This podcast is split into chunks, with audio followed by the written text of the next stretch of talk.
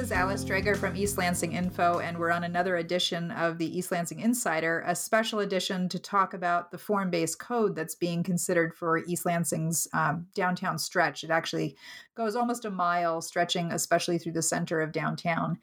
And we have on with us today Andrew Graham, who's been reporting on this for us, but also Dan Bollman, who is the chair of East Lansing's Planning Commission also on the form based code subcommittee of the Planning Commission that's been meeting for two years. And he's also a well known architect in our area um, at his firm, East Arbor Architecture. And so we're going to talk today about what this form based code thing is. Uh, what are the perceived upsides? What are the perceived downsides? How can people participate in making this decision about whether or not East Lansing should switch over for this section? So basically, the the form based code is a concept that is meant to replace the existing zoning code. East Lansing has a very heavy duty zoning code, I think it's fair to say, and it has a lot of instructions about what you can and cannot do on various types of properties. And it's very specific about what's called use, and that's what you can use a property for. So, whether you can use it for residential or you use it for commercial, like industrial um, work, or you use it for office work. And the form based code is a really different way of thinking about zoning. So, instead of heavily policing use, it tries to instead say, we're going to let up a lot on what it is you can use things for in terms of individual buildings. But what we're going to focus on is the experience of people basically outside the building, coming towards the building, passing by the building. It attempts to improve the public experience of a zoning area. So, for example, it tries to make things look a little more sensical in terms of being a little bit more similar to each other so that there's not a sort of riot of different architectural types that can be very jarring as you're walking down a street or driving down a street. It also tries to be welcoming and to feel safe. And so, one of the things it's trying to do, for example, is to invite people to come to retail spaces, invite people to want to linger at coffee shops when there's not a pandemic. So, this hmm. is the kind of approach. And this group has been working on what's called Shaping the Avenue for several years now. And it's now come to the Planning Commission for revision and for moving on to City Council for a decision. If this passes, this will radically alter how zoning is worked on in the downtown area, in part because it'll change how projects are approved. So, again, we have with us today Dan Bollman. And Dan, I was wondering if you would first start by just adding or correcting anything I just said about this project. No, I think that was that was a terrific summary. Um, the the the only thing I might take even just the smallest exception to would be the um, idea that, that the architectural controls are going to have a significant impact on sort of providing some uniformity. I, I, I there's I guess that remains to be tested, and as I'll talk about in a bit, I think um, I think that the the committee has worked pretty hard to try to remove as many obstacles as possible while still providing at least i will say a gentle hand in guiding the way buildings might look. Yeah, so, so this originally grew up out of a project, a grant fund that CATA had, the Capital Area Transit Authority, and that this had to do with originally um, trying to shape the avenue in part for what was called the BRT, the Bus Rapid Transit. The BRT fell away, but the grant allowed the East Lansing staff to hire a consultant. And when that consultant came forward, they brought a lot of sort of pre World War II traditional architecture. And you guys have largely said, ah, we're not really wedded to that. Is that right? You got that. That's exactly right. That I think that um, there were actually, I think, I think there were like six different consultants that were involved in them, and one of them, uh, maybe the one you're talking about, was was actually a, a, a group based in um, Florida that I had experience working with them during my time in South Carolina with a traditional neighborhood development. And so I, I know that the what they were trying to do in South Carolina was to uh, align the new the development where I was working with the the language that was part of the established language in the in the town in which this development was um, located, and so they were charged specifically in that case to write a code um, that uh, some say mimic, some say reflect um, the prevailing vernacular architecture in in that South Carolina town. So I know that they have a um, a, a capacity to sort of seek out the existing language, the existing vernacular, and to code that to try to find a way in which to replicate that. And I think that you're exactly right that um, one of the charges that we took upon ourselves is to question really whether that was an appropriate way to move East Lansing forward. So one of the specifics, let's let's try to give people some visual idea of what we're talking about. One of the things you've um, uh, and your and the committee has entertained as a, a, recommendation is a thing called the build to line. And so traditionally, what's happened with our zoning in East Lansing is we've had a situation where we've said you can not build too close to the right of way. And so we say you depending on the zone, you can build only up to three feet of the right of way. That's for example the sidewalk, or you must be 20 feet away, or you must be 25 feet away from the setback. So for example, when I built a um, accessory structure in my backyard that's my office, I had to make sure it was three feet off the property line from the neighbors because it was in the backyard what the form based code we've got before us does very differently is it actually requires building to a particular line in order to sort of create some continuity in the streetscape as you go down the street. Is that right? That's exactly right. That's it's trying to establish a, a hold that that front line uh, pretty close to the sidewalk in most cases. It, it obviously when, when we get into more the more residential uh, portion of this of the proposed code, the the build to line would be set back significantly further from the sidewalk than those areas that were in the that are in the current downtown area or those closer to Grand River. So, one of the things I find interesting is that for the Grand River frontage, for example, where traditionally buildings have been built all the way up to the sidewalk, hmm. the recommendation is actually to build back a little bit in order to create welcoming um, spaces in terms of the front yard of those. I mean, it's funny to say front yard because it's not a yard, but that front space to allow space, for example, sidewalk sales more easily and to allow for cafe tables. That's that's correct, and it's it's a bit of an anomaly in the way that we, I guess the, the benefit for having the, the, current situation in Grand River is that the sidewalk is so very wide that it doesn't really impede traffic if you put a couple of cafe tables out. So um, whether that makes for a pleasant, um, you know, whether the, the, sort of busy traffic on Grand River provides for a pleasant atmosphere in which to enjoy your coffee or your bagel or your sandwich or whatever, I guess it's for other people to decide. But you know, those places where we do see uh, again, the cafe tables put out, like say, well, in front of Campbell's Market or the um, the plaza just to the west of there, where um, uh, the Federal Credit Union has its current yeah, office. Barrel, yeah. yeah. yeah, there we go. Thank you. I was trying to think of some of the other the other uh, businesses that are in that area.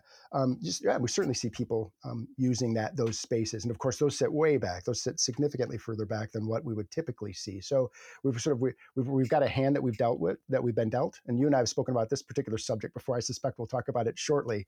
That we're we're trying to overlay. Uh, a, Uh, a, form, a form of zoning that focuses on form in a, a, in an area where we've already got forms, we've already got stuff that's in place, and and how are we going to address the the difference between what we've got and what we say we want or what we think we want? So this really would replace the existing zoning code for the district where it would be adopted. Is that right? That's absolutely correct. So the the what is currently the B three district, our um, our city center district, or sort of our downtown area, is is entirely um, uh, enveloped, I guess, is sort of included in the in the this the Avenue Form District, which is what the official name of the um, this zoning district is going to be called. Um, likewise, the, the East Village zone is is entirely located within the Avenue Form District, and then there's a couple of other uh, current zoning classifications that are clearly not all included within the, the Avenue Form District. Um, the B4, which is our retail sales district, which sort of when you continue east from the downtown from um, uh, I'm going to not get the exact street right, but say about Collingwood or Bailey East on the north side of Grand River. We're looking at what we call the, the retail sales district, and then some of the um, as we start to get back into the into the neighborhoods, um, the uh, what is currently say for instance a portion of the the R3 the single and two family zone is going to be replaced potentially replaced by the by the Avenue Form district. So a couple of them are going to go away, uh, B3 and and East Village, if I'm not mistaken. And then some of them, of course, just sort of certain portions of them will be replaced by this the Avenue Form District. And so this this does poke into the residential sections of the Bailey neighborhood, a little bit of the Oakwood neighborhood, a little bit of Brookfield plot, uh, the Brookfield Heritage neighborhood, just on the edge over there. So it does also impact some residential neighborhoods. It, it potentially does. That's correct. Okay, great. Um, Andrew, did you have any questions you wanted to hop in with right now? I, I know we're talking kind of intensely. Yeah. I was just thinking about, and this is something that Dan, you touched on, we are going to get to, is that that modification of you're applying a, a, a form based development code to a place where there's already forms.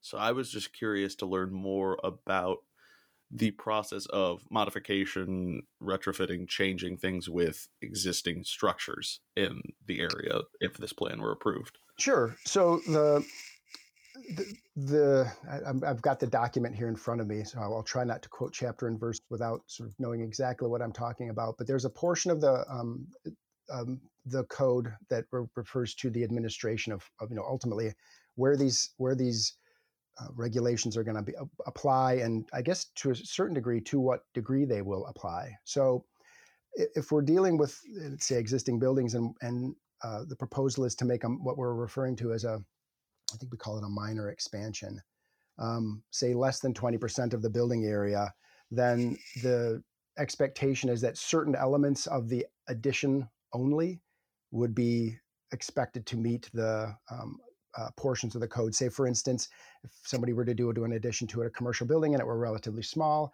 they would only be expected to, they would need to meet the use, they would need to meet the portion of the code that refers to the elements, say the, the window openings, the number of windows and the size of the windows um, the architectural standards, including, say, um, the use of different materials, um, and just the, uh, thinking about some of the other things that might be included.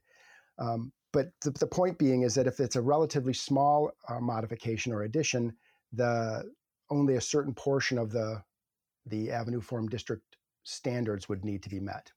So you're saying right, in, in a twenty percent case, on the addition. Pardon me. And sorry, we talked over yeah, each yeah, other. That's fine. That, that's fine. um, just to be clear, that would be the the forms apply and the standards apply on whatever addition is being built in that's this correct. minor expansion. That okay, correct. Yes. So, so if, not the entire if, building. That's correct, exactly. So, and and that's this is that's an area that we went around, and we, you know we knew what we were trying to get at, but we were sort of ran around a, a fair number of times in the in the committee trying to figure out specifically what what sort of things would be expected. Um, if you're just doing a relatively small modification or addition, um, say, you know, for instance, uh, let's just say uh, we've got a, um, a, building that's set back significantly from the build to line, the, you know, the line at which you must place the building, and a minor addition is proposed. You know, do we are we going to expect that that addition is somehow placed at that building, that build two line, with no or very sort of difficult connection to the main building? So that seemed to be you know pretty unreasonable that we're sort of if we're just doing a small addition of course you're going to place that near the building. You're going to put it right up against the building. You're going to try to share as much wall as possible presumably. But that the elements that are included in that would presumed would be presumed to have to meet the, um, the, the district code again size of windows use of particular materials the use that's included inside that that addition are you concerned at all that that could lead to Franken buildings mm-hmm. because you you've got a tradi- a building of a particular style and now you're requiring a different sort of style? That's always going to be a concern. I I I have reasonable amount of faith in my um, fellow design professionals that we're going to see a way through that. Um, to be fair, the um, you know not knowing specifically what the um, you know what proposal is being made regarding the materials. Um, as you as you know, I have a, um, I have a background in historic preservation and um, served on the historic district commission in several cities um, before I moved to before I moved here and, and served for six years on our historic district commission. The one of the standards that the historic district commission typically follows is that additions are are specifically to be um, uh, made to be differentiated from the main building and there are different ways of taking a look at that. You know, is it a matter of just sort of changing from uh, a horizontal siding to a vertical siding, or is it is it enough to say that you're going to change from a horizontal siding that has an eight inch exposure to one that's got a four inch exposure, or do you do you know totally glass up against brick, right? So that the the the difference is presumably in the um, you know up to the owner and the uh, the designer if there is one um, but tempered by the Historic District Commission and their thoughts about how those should be differentiated. So th- I guess that's always going to be a danger when you do any sort of addition, right? Whether there's regulations regarding uh, materials that could be used or not. So, and sometimes it works successfully, and sometimes less so. I mean, the the sort of the grand example that people always call fall back to is the you know the pyramid at the Louvre, right? That that doesn't look anything like the uh, the I guess it's Baroque style of the main building, but the architect there, I.M. Pei, had a vision, and I think it worked pretty well. And I was going to um, say, if um we could get I.M. Pei down on Grand River Avenue, that'd be awesome. but then he died a couple years ago. That, Darn, that, was, that, that would have been great. Otherwise, I'm sure he would have come and redesigned no, no, no buildings that are problematic. So let's let's talk about that. So, say somebody wants to do that, and there's a 20% difference, or they want to redo a whole building. Who's going to approve right. this? Um, so th- maybe that gets into the question of, of the administration of this particular portion of the code. I'm again, I'm I'm using that as a as a bit of a crib sheet here, um, but maybe I could talk about that specifically, and then generally speaking about how the the code ultimately would be administered. So I'm looking at again, I'm looking at specifically at page seven of the code in the most current draft, and a minor expansion of up to 20% of the building area currently would allow for again if it meets the um, the guidelines that are established within the, the Avenue Form District Code, the, a minor expansion of up to 20% of the building area could potentially be approved by city staff. So right now, the the table that that that is part of the code that is again hasn't been approved by hasn't been recommended by the planning commission has certainly not been approved by city council allows for the the possibility that a minor expansion of less than 20% of the building area could potentially be approved by city staff. And it would not a, be approved by city staff on the basis of we think this looks great or we think this doesn't look great. It would be does it fit the code? Does it not fit correct. the code? And if it fits that, the code, we're done, right? That's correct. With one caveat, the sort of if again uh, uh, people that happen to have the um, the code in front of them will see that there's an additional. Uh, and, and any place, I think that, in fact, I'm looking at the again, I'm looking at the code right now. The two places where that allows for solely, you know, approval solely by staff allows them an out in which they can refer that um, proposal to the planning commission for consideration if they're not comfortable with it. But so, the planning commission would then approve it, not city council.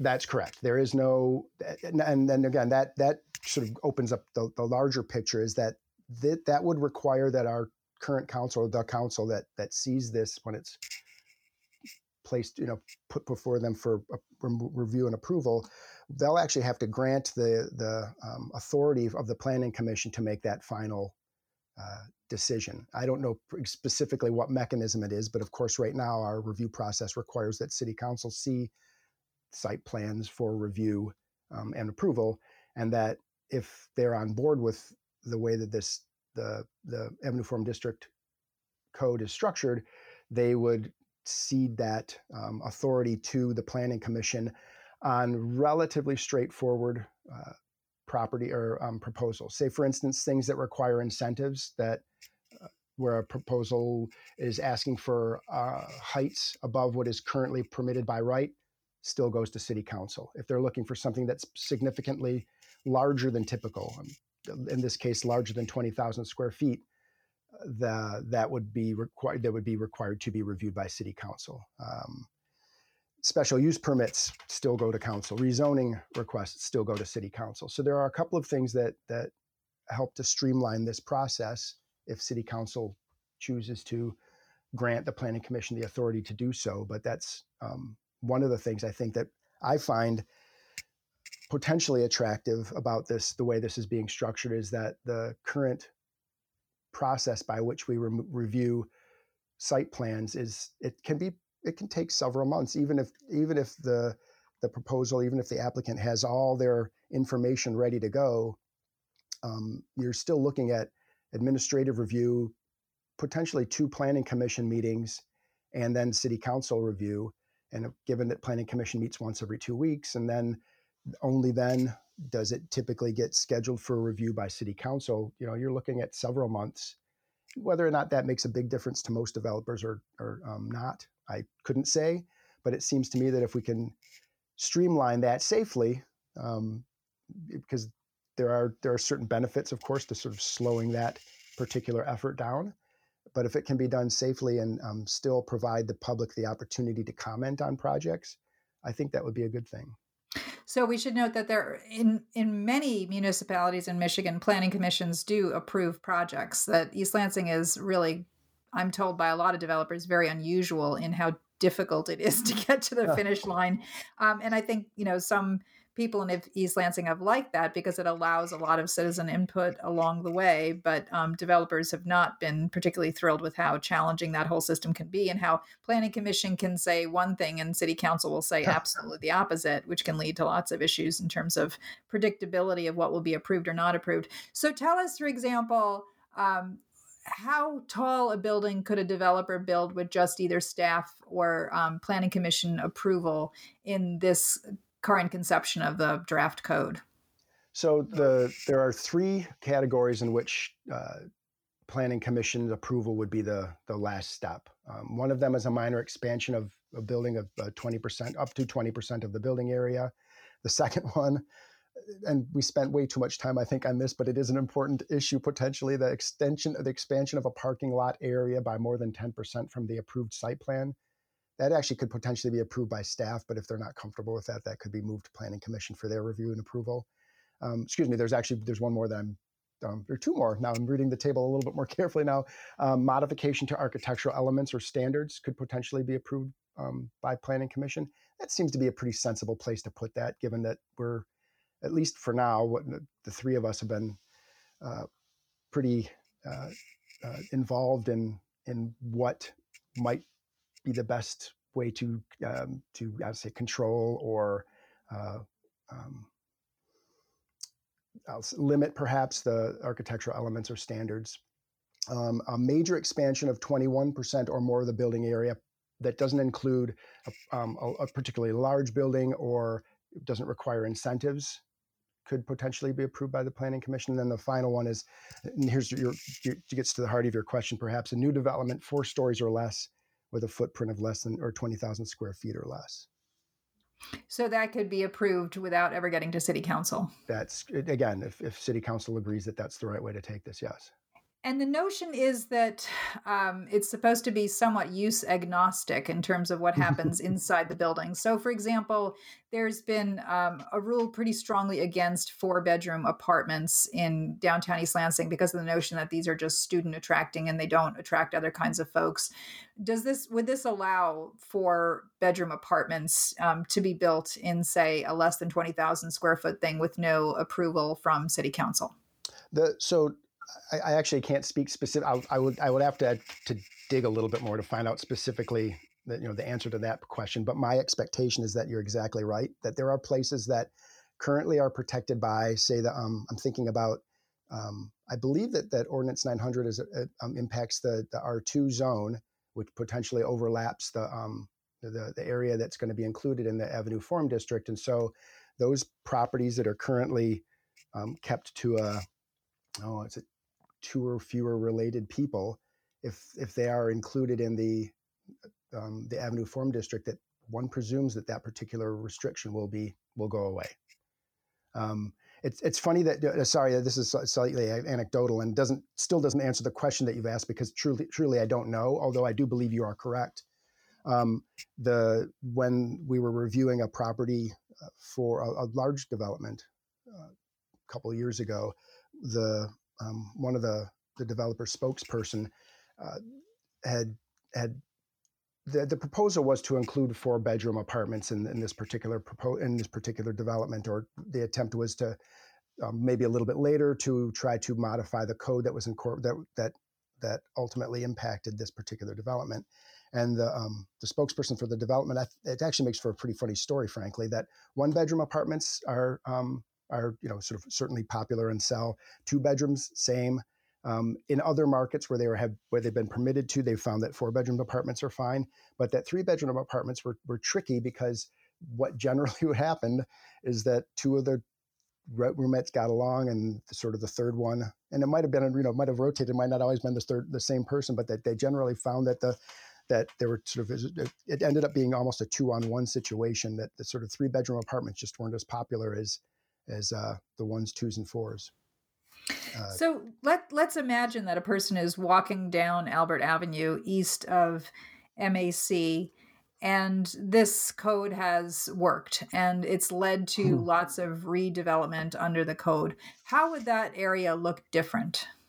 So, uh, are you saying that the the entire code would have has been applied to that that that stretch? Yes. Of, let's of, let's imagine a fantasy in which um, uh, lots of money gets reinvested in those properties, and the developers are happy to do that and use this code, and they redevelop that whole area along there, which is all owned by either landlords or commercial um, retail space owners. Sure.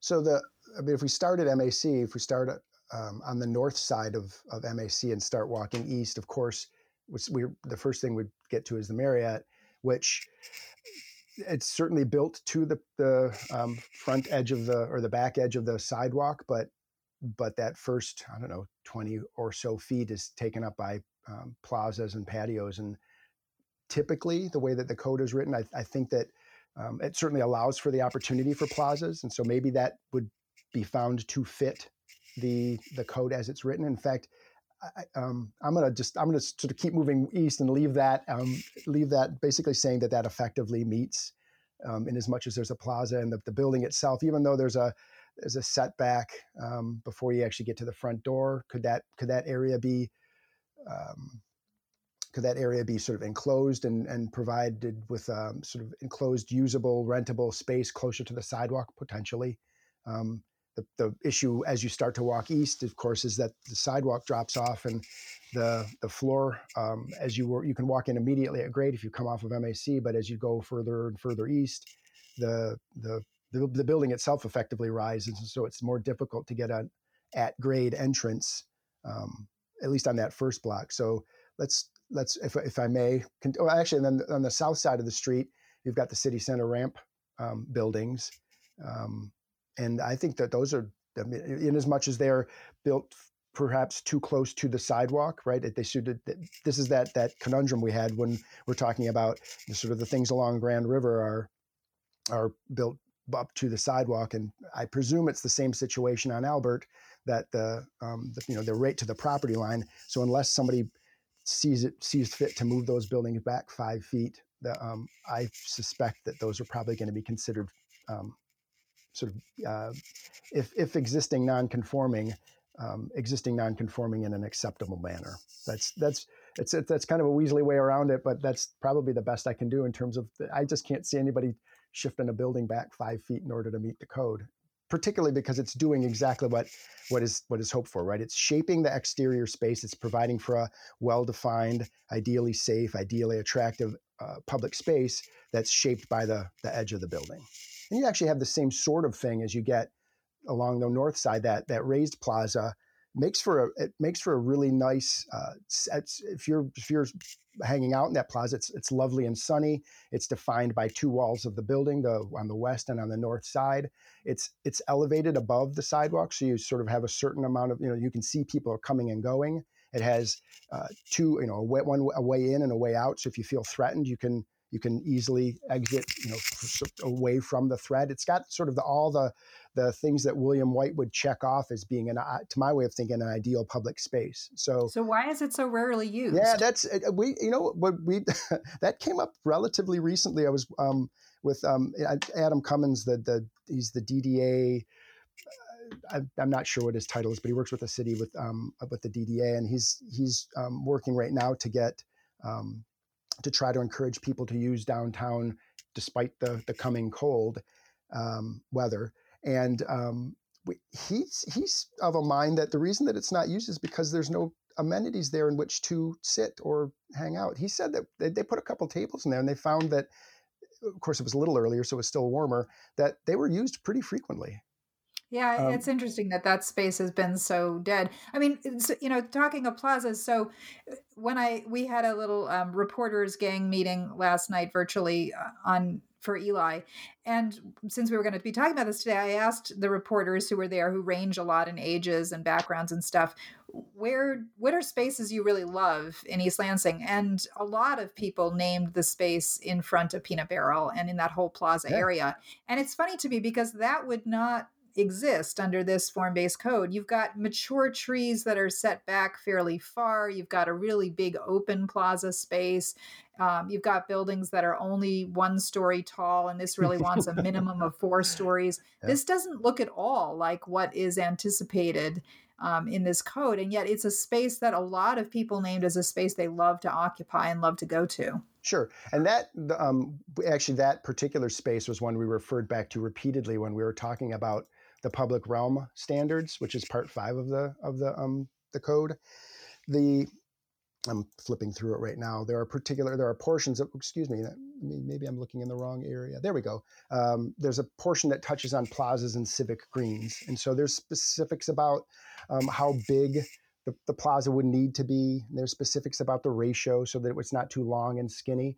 But in cases where, say, for instance, like that particular plaza, now clearly you, there's no way that you can change the, the, the or, or, sort of reinterpret the code to make a short building taller, right? That that's if, if that area is going to be redeveloped, the hope, the expectation is that the buildings would be built taller but there's there's no reason why you couldn't front the um, provide frontage as the plaza and then essentially just change that that build to line to the back of the plaza. So that particular area it, it would fit in with the code. Clearly you don't want that or i wouldn't think you would want that everywhere up and down grand river but that is a really pretty special little space oddly shaped as it is right facing grand river.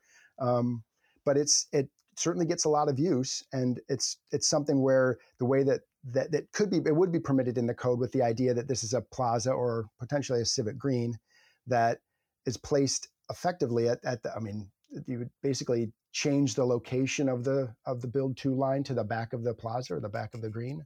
Um, we did we talked about ultimately how to structure that, and the specifics escape me right now, but it seemed to us, as you say, um, as your as your staff said, that it's you know it's a pleasant space and ple- people have you know come to love it. And, you know, if, if, we had more of those, would they get used? How do we how do we um, accommodate that in this code that tends to, by and large, you know, sort of you know eh, part of the the um, the overwhelming intent of the code is to, to hold that street line, but there clearly are going to be places where you have a little bit of relief from that. And if you can make that relief something that's significant and lovely, why not?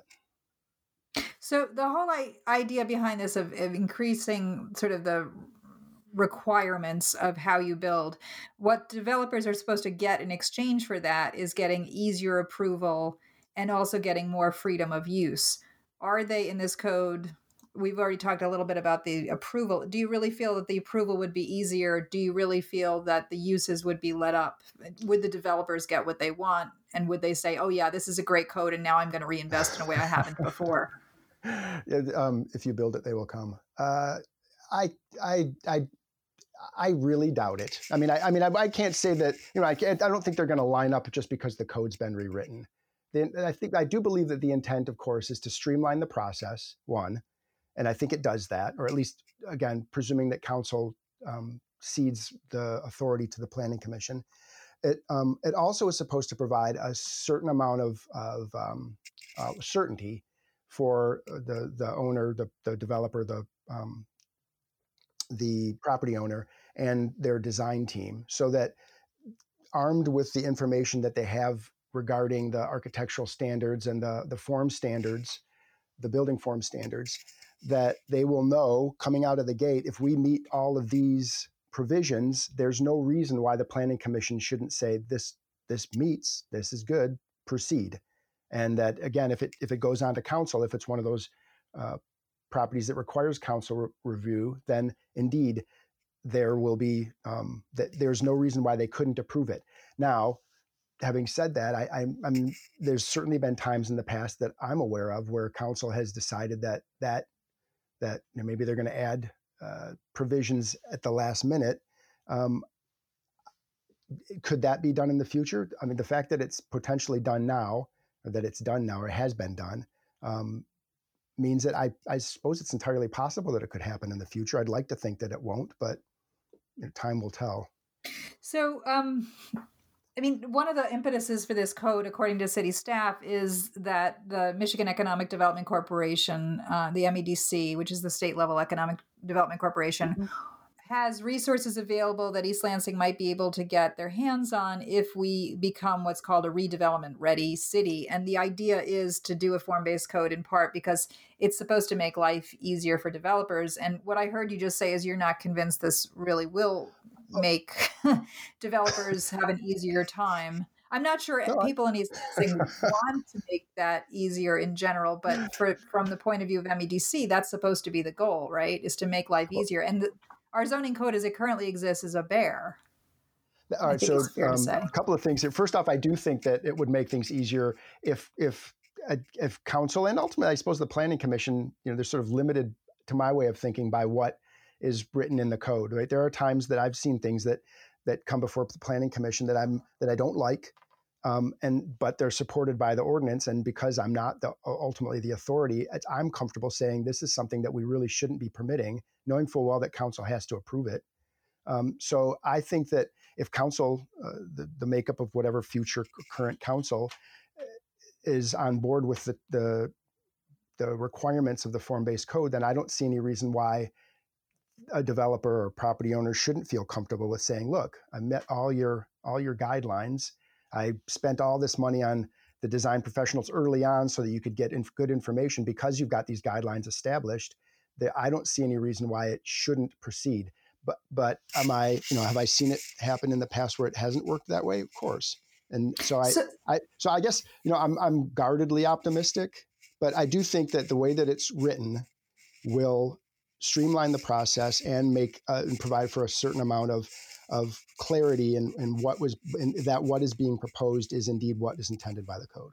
So let let's say a developer comes forward, they want to do something, and the, there's something that is not in conformance with this code, and the planning commission says we can do all this, but you can't do that the way the law currently is, and I presume it would remain, is that the appeal goes to the Zoning Board of Appeals. So in this case, could somebody go to the ZBA and basically overrun the Planning Commission on this code? Yeah, and that's that's I'm afraid the question for David or Darcy. My that's my expectation is that the ultimately it is a zoning. Um, I mean, it's in as much as it's uh, shaped by members of the Planning Commission. Ultimately, it becomes a zoning ordinance, and that there are provisions, as I'd mentioned earlier, there are provisions within the ordinance that that could potentially be changed. Say, for instance, I guess you know, not knowing exactly what extent of, of, um, change you're talking about, but say, for instance, if if the proposal just requires or, or re- requests some changes to say the architectural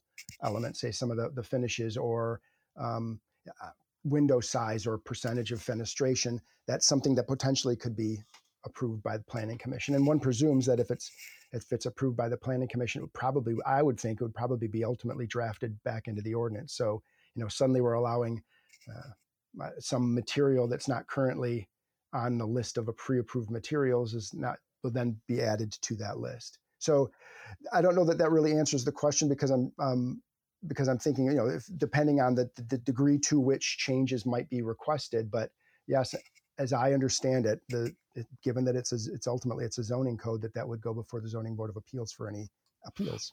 This then I think takes us to a conversation about the East Village. So for people who mm-hmm. don't know where the East Village is, this is the area which includes Cedar Village, it includes the hub, and it goes all the way to Hagadorn. So it's basically bordered by Bogue Street, by Grand River Avenue, by Hagadorn, and by the Red Cedar River. So if you think of um, the Cedar Village moving north, moving east, moving west, including the hub, which is that very tall building um, at Bogue Street and Grand River Avenue that was built about two years ago now.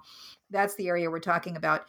Back in the early part of the 2000s, um, East Lansing had a, uh, looking back on it, I have to say, pipe dream um, concept of redoing the whole East Village the idea was that they chose this developer who would come in and buy up all this land and create this enormous new development, which would be mostly owner occupied condos, tall buildings, owner occupied condos. There would be fabulous retail spaces, et cetera, et cetera. And so to do this, they created a form based code. And that code basically said you had to build according to the vision of this redevelopment. And um, the city has long blamed the reason it didn't happen on the crash of 2007, 2008. But that's not really what happened. If you look back in the records, it's clear, and you talk to the property owners there, it's clear the guy didn't own the properties, right? And he, the landlords wouldn't sell. And the reason the landlords wouldn't sell is because the properties they had were making them enough money that they had no interest in selling. And so East Village stalled. And the consequence of that was that landlords over there who owned older stock rental housing had a hell of a time trying to do even basic improvements on their properties because they were told over and over again your properties are non conforming according to the new code, which was the special East Village code. And they couldn't get even basic kinds of repairs done uh, without special appeals, which really drove a lot of them crazy, understandably. And then uh, Core Campus came in with their attorney, who's David Pearson, not the David you referred to, we should note. The David you were talking about is David Haywood and Darcy Correct. Schmidt of the planning department. But the hub folks came in basically wheedled their way through that code by doing a combination of following the parts they liked and convincing the city to change the parts they didn't like. And now what we have is all this older rental housing and this giant new building, the, the hub.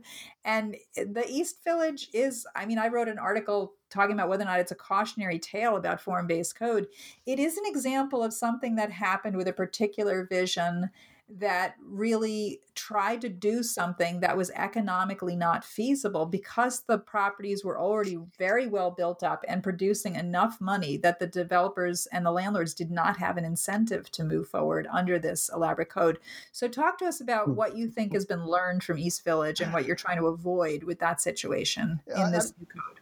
Right, and it's certainly not my position to defend um, what happened there, and I know you're not asking right. me to do that. I understand. Um, my understanding was that, that that the expectation was that well, I, I would, second having spoken with at least one of the property owners in that area um, several times about about the um, the process by which the East Village code was established was that they hadn't been um, uh, you know spoken with right? They weren't they didn't provide any input. And that again my this precedes my arrival here or, or maybe it, it, started happening right about the time i was i had moved to east lansing um, that the expectation but it was going to be developed wholesale. So it wasn't going to be something where the individual properties would slowly change over time but that as you say it was going to be something where the slate was going to be wiped clean effectively. I mean if I'm not mistaken, there was a, the intention of building out some sort of like water feature. I seem to remember in a rendering. Yes, it was, I mean, it was really bizarre. Uh, it was, it was, I have to say, it's the weirdest little drawing. It's a uh, drawing of a marina built right. off of the Grand River, where it's got like little sailboats in it and stuff. It was quite charming a picture, but it, right. I, from my point of view, a little bit of a pipe dream. Sure. Um, Mies van der Rohe used to say, um, I, I, don't, I don't care to be interesting. I want to do good work. I don't want to do interesting work. And I would say that that was most definitely one of what Mies would call an interesting idea.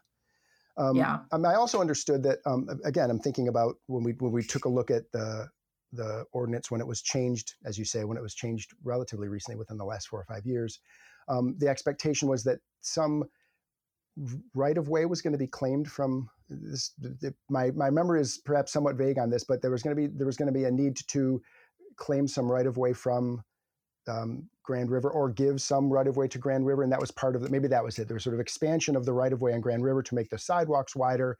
And that, you know, in, in um, exchange for giving up a portion of their property, um, the property owners were going to be permitted to build taller, right? And that, that right. you know, and that in order to build taller in that area, it's given that it's relatively close to the river, it was going to require some really fancy footing, um, fancy footings, right? That it's just not something that we wouldn't expect that it's just going to hold these taller buildings. So, in any case, oh, there was one more thing that I that I before I finally get to your question, um, that because I know you were part of a, the effort on the non-conforming use committee, um, that there was a, an, an, effort that was that was put in place to address not specifically what happened at East Village, but what what was happening throughout the city, where the the code didn't permit any what they called structural improvements to properties, minor though they may be, if the property was an existing non-conforming use. That's now, of course, that's different from a different uh, existing non-conforming structure, in as much as the you know the difference between what's going on behind the walls as opposed to what's going on with the walls.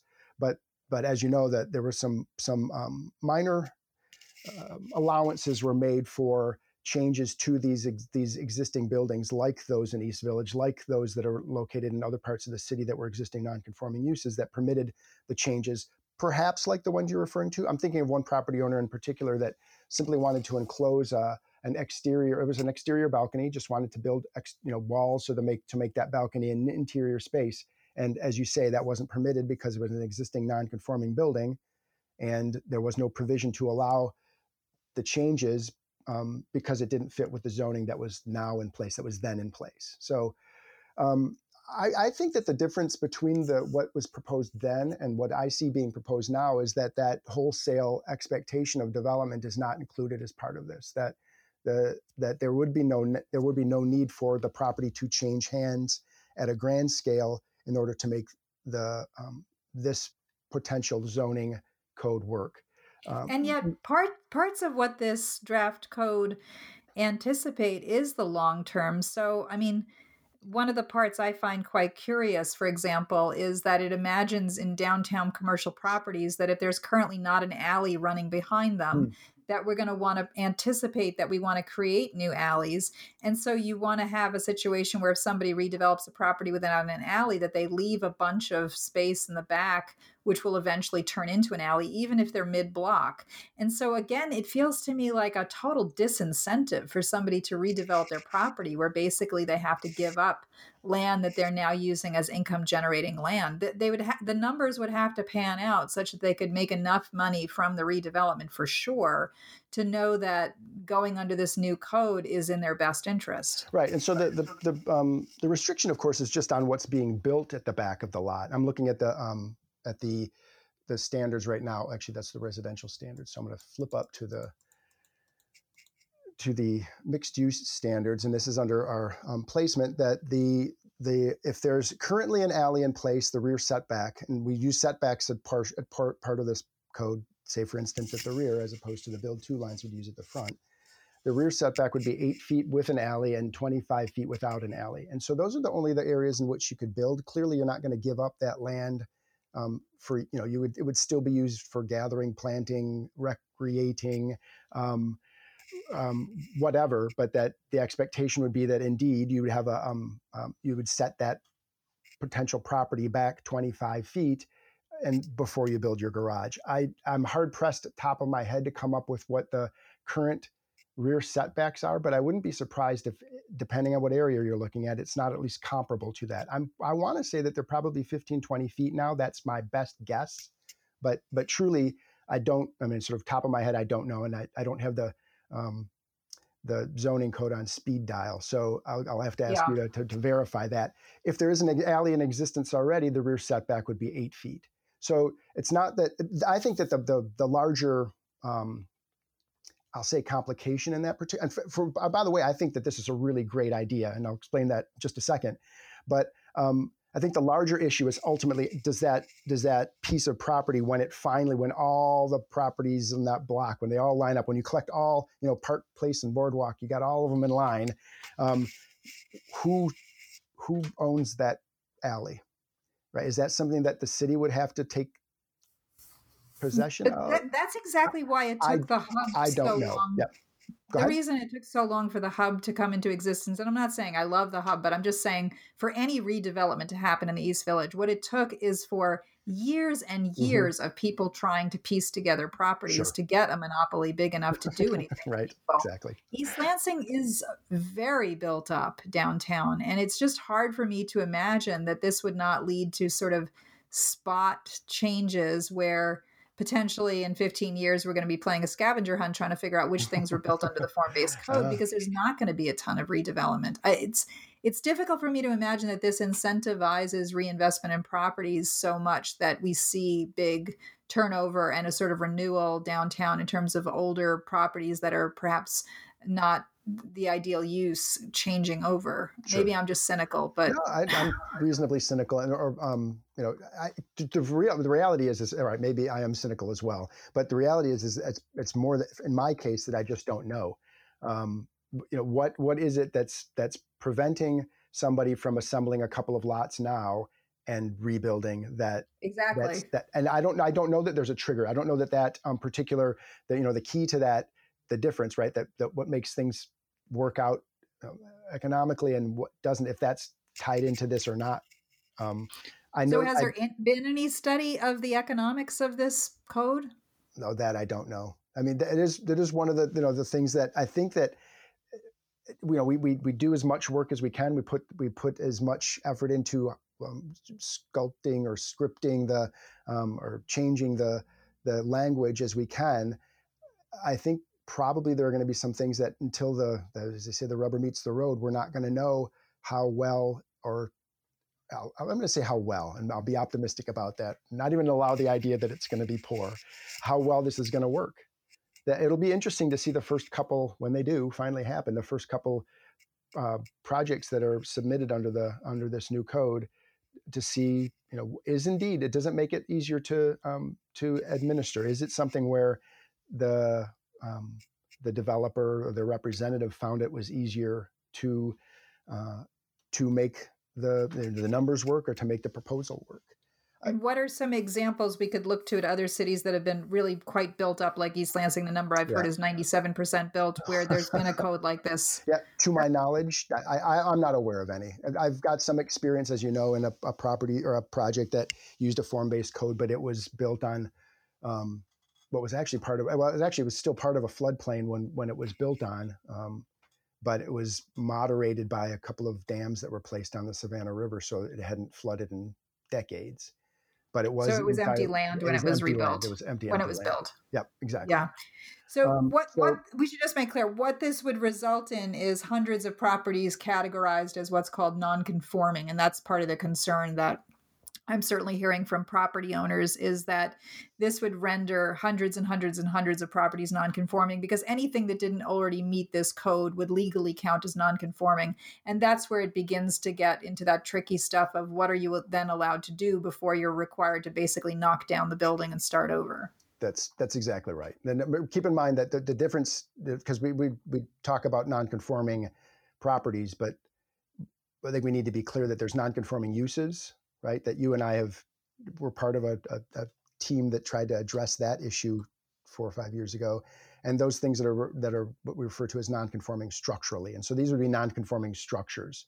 The, right. So non-conforming the, uses, for example, is a house in an area that's been designated as single family that's being used to house multiple families or multiple that's, students, that's more yes. more likely in most cases.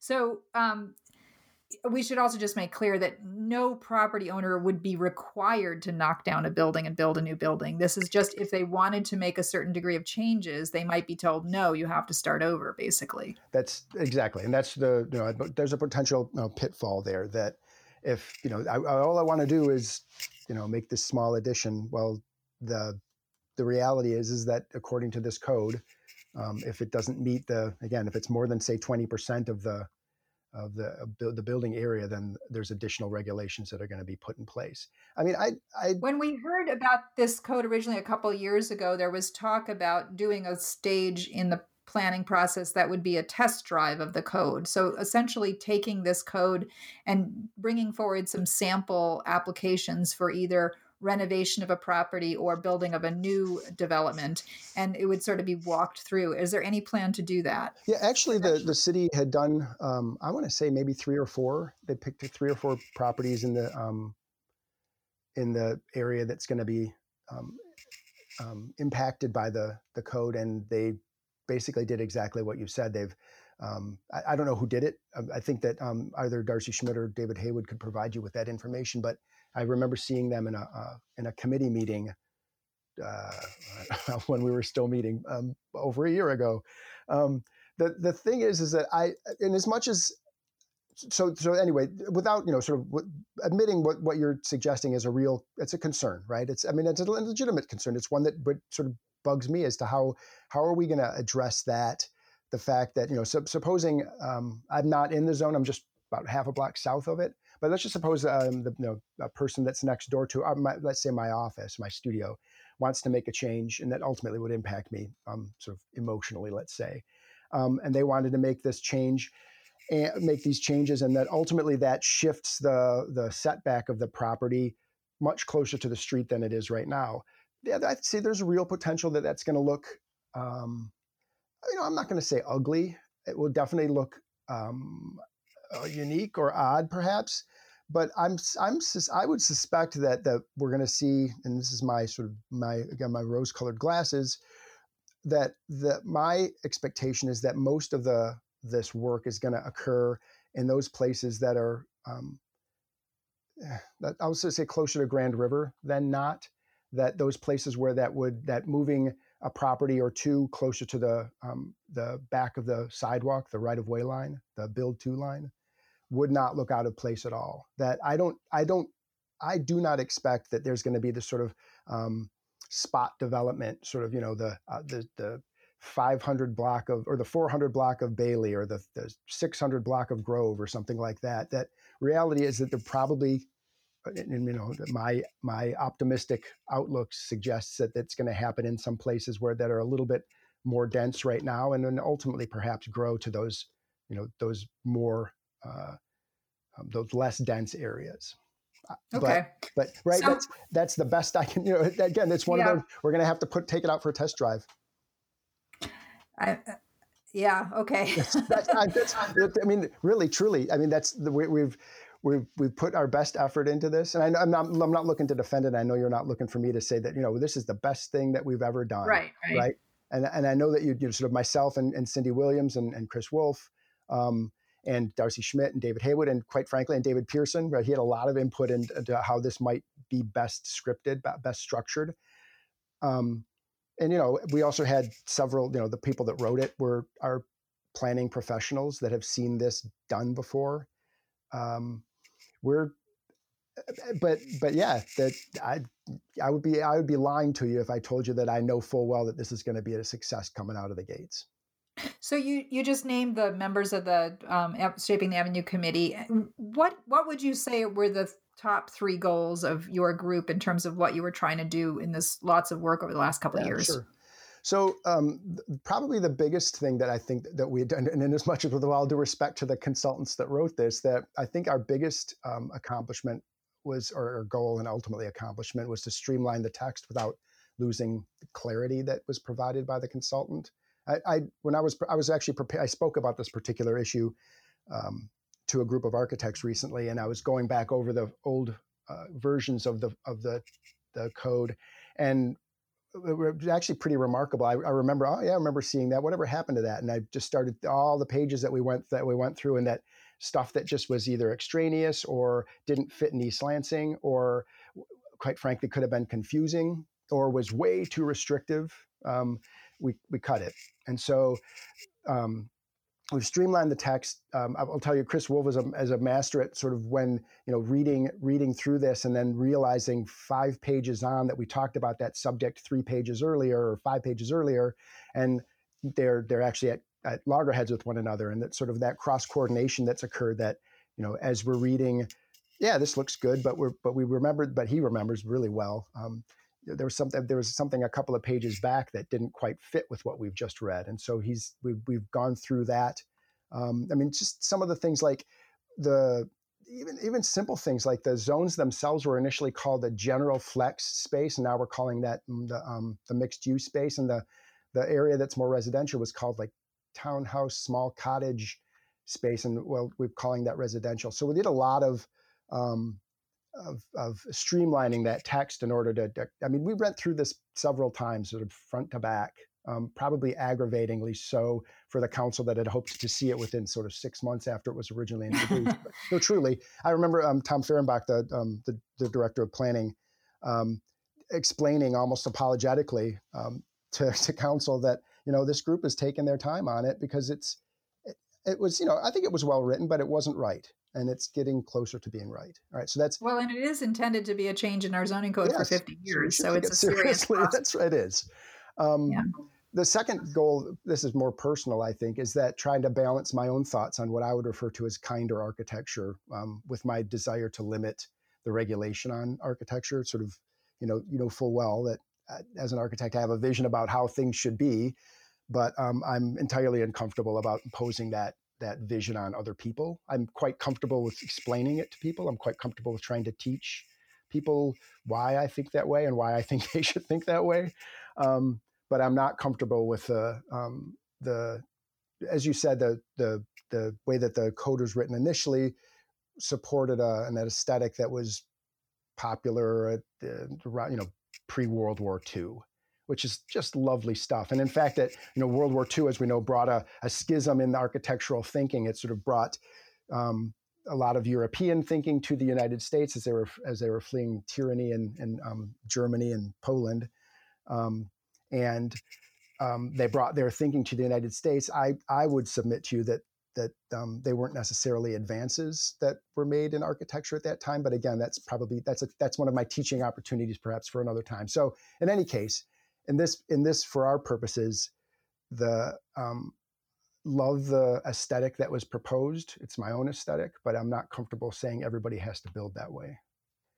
And then the third goal um, is the uh, basically it's really more of a moving forward now is trying to let people know about what, what, basically what we're doing right here trying to anticipate some of the unknown impacts trying to teach people about what the impact of the um, you know potential consequences potential upsides and you know, potential downsides that there are a lot of questions. This is a really dense document. It's an entirely different way of thinking about zoning that we've not used in um, in east lansing before. It's going to take a um, it covers a relatively good sized part of town um, and, and a, to my way of thinking, a very important part of town, our downtown area. And so we've got to, um, we, we, really, in order, it, again, it's not my it's not my job to sell it, but it's certainly my job to explain it to people so that they can make that decision for themselves.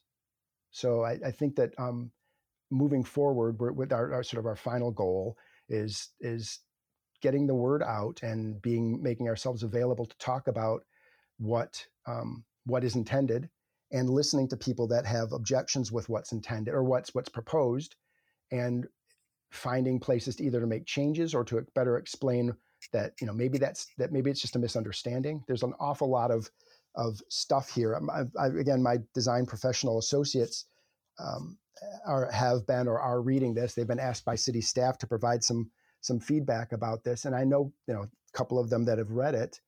Um, I mean, I've been living with it for two years now, but a couple of them have read it. They're they're finding it's it's you know uses English, um, but it's definitely a different way of thinking about zoning, and that that we're not talking about the building on its own on the site anymore. We're talking about how the building impacts the public uh, right of way, the public um, greens or streets or sidewalks that it faces, and and what you know what changes might be proposed for those edges that are going to benefit um, the greater community.